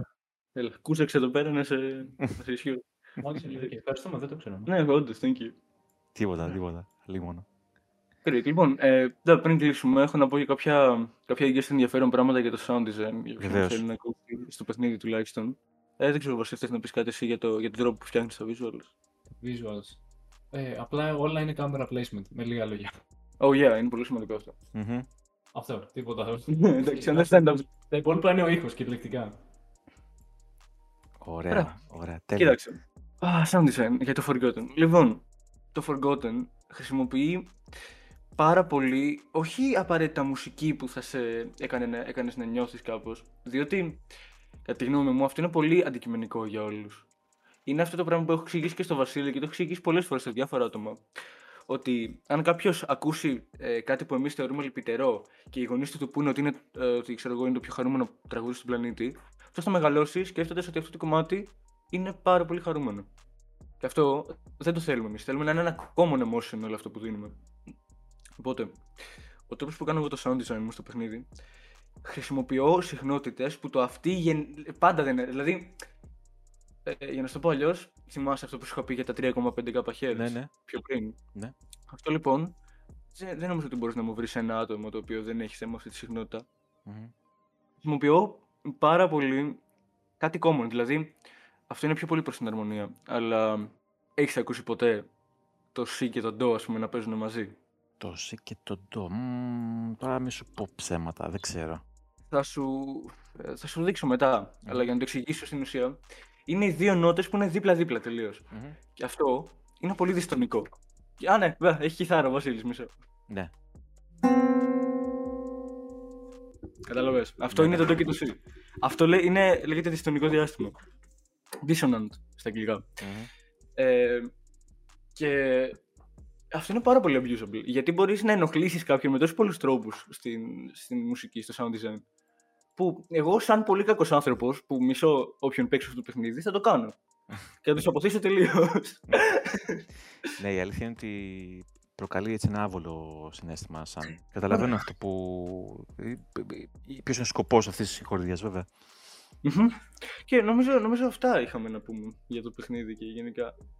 Πώς έχεις να πεις κάτι, Βασίλη; Αυτά. Ό,τι είπαμε. Ωραία. Ευχαριστούμε πολύ, Ρε Στέλιο. Παιδιά, το, το εκτιμούμε πάρα πολύ. Και σας ευχαριστώ πάρα πολύ που δεχτήκατε να συμμετέχετε σε αυτή την ε, έτσι, παρουσίαση, συνέντευξη. Ωραία κουβεντούλα είχαμε. Ε, περιμένω mm. νέα σας αν ποτέ θέλετε να...